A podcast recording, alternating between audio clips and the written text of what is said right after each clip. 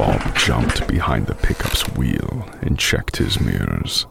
It had been a while since he pulled a trailer, and never one this big. As long as he moved forward, he'd be okay. It wasn't much of a drive to his uncle's, and it was all on country roads.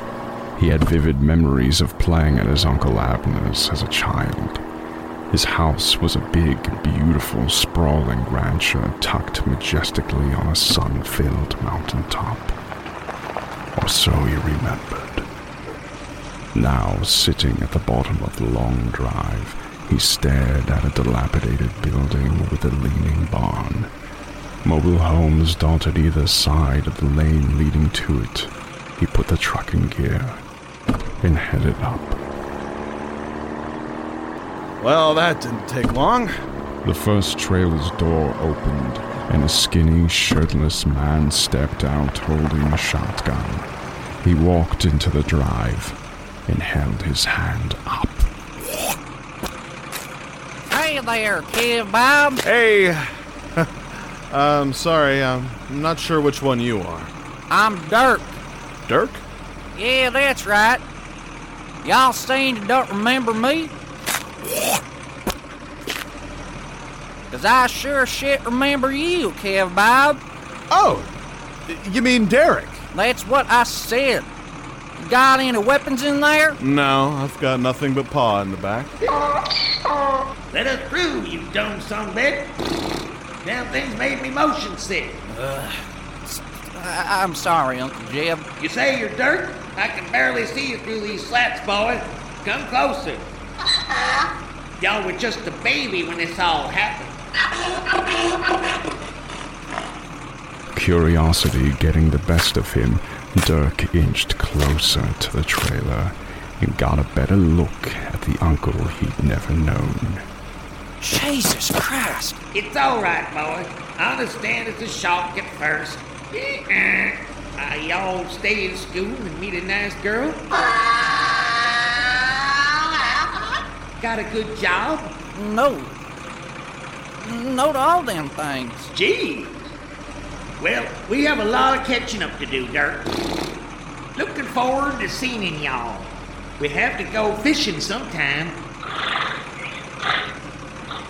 Come on up to the house. I'm sure your pa will be pulling all the stops out tonight. And Yeah, uh, I, I, I'll do that. Go on up, Kev Bob. now don't be a stranger. Y'all come up and see me.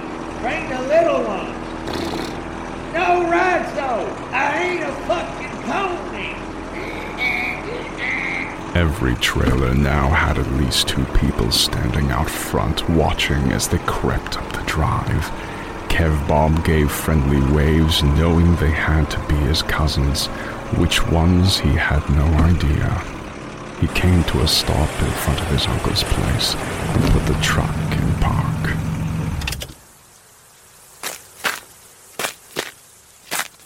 Jim, get him out of there. Abner! Open that thing up. Man deserves to be treated with some dignity. Get him out of there. Oh, Jim!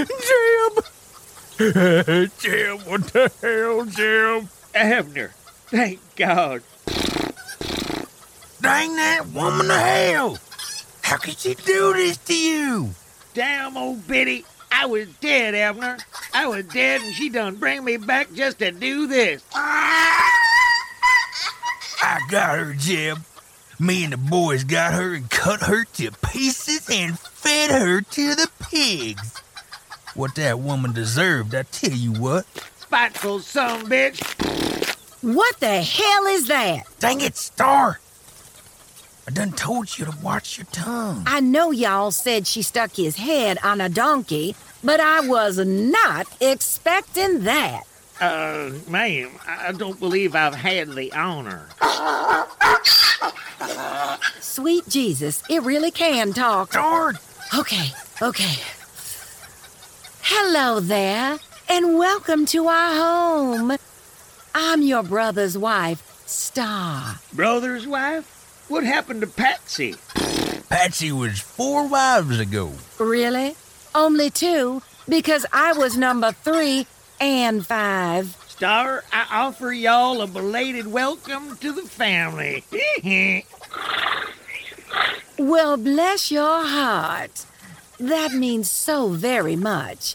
That is not sleeping in the house. He'll sleep where I says he sleeps. Well, at least clean him up a little.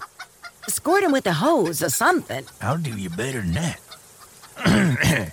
Jeb, what say us brothers head over to the old swimming hole, share a bottle of whiskey, and we'll get you all cleaned up. Thank you for the offer, Abner, but I've been dreaming about laying on the couch and watching TV for years now. You may have to help me with the remote. Yeah, sure. Abner! What do you want me to do, Star? He can't. Ew! There's poo on his tail! What am I supposed to do, hmm? He's been locked up in a barn all by his lonesome for half his life. he wishes he'd been alone. What was that, Kev Bob? Uh, nothing. There he is, the infamous Kev Bob Glasscock. Kev Bob, this is your Aunt Star. Nice to meet you, ma'am. Nice to meet you. Don't give me that. Get over here and give your Aunt Star a hug. Oh, you're quite a hugger. And you are one handsome glasscock. Mmm. Okay. You can let go now. Mmm. If you say so. Everyone says Star gives the best hugs. Yeah. Yeah, that, that was something. There's more where that came from.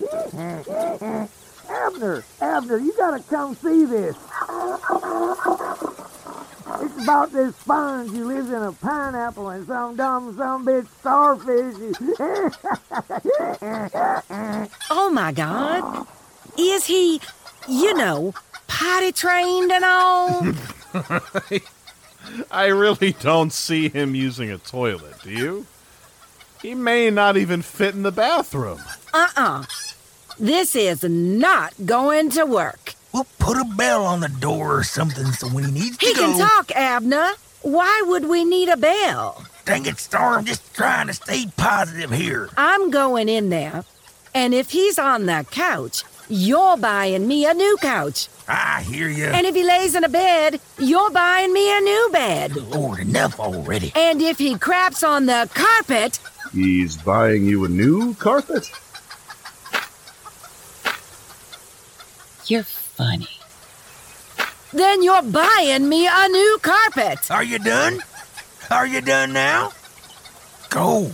Go on in and be nice. Oh, hell, who am I kidding?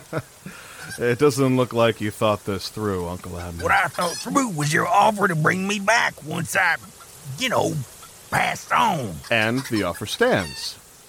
As long as I can figure it out. Your grandma Tilly was a miserable, nasty woman, Kev Bob. Oh, come on.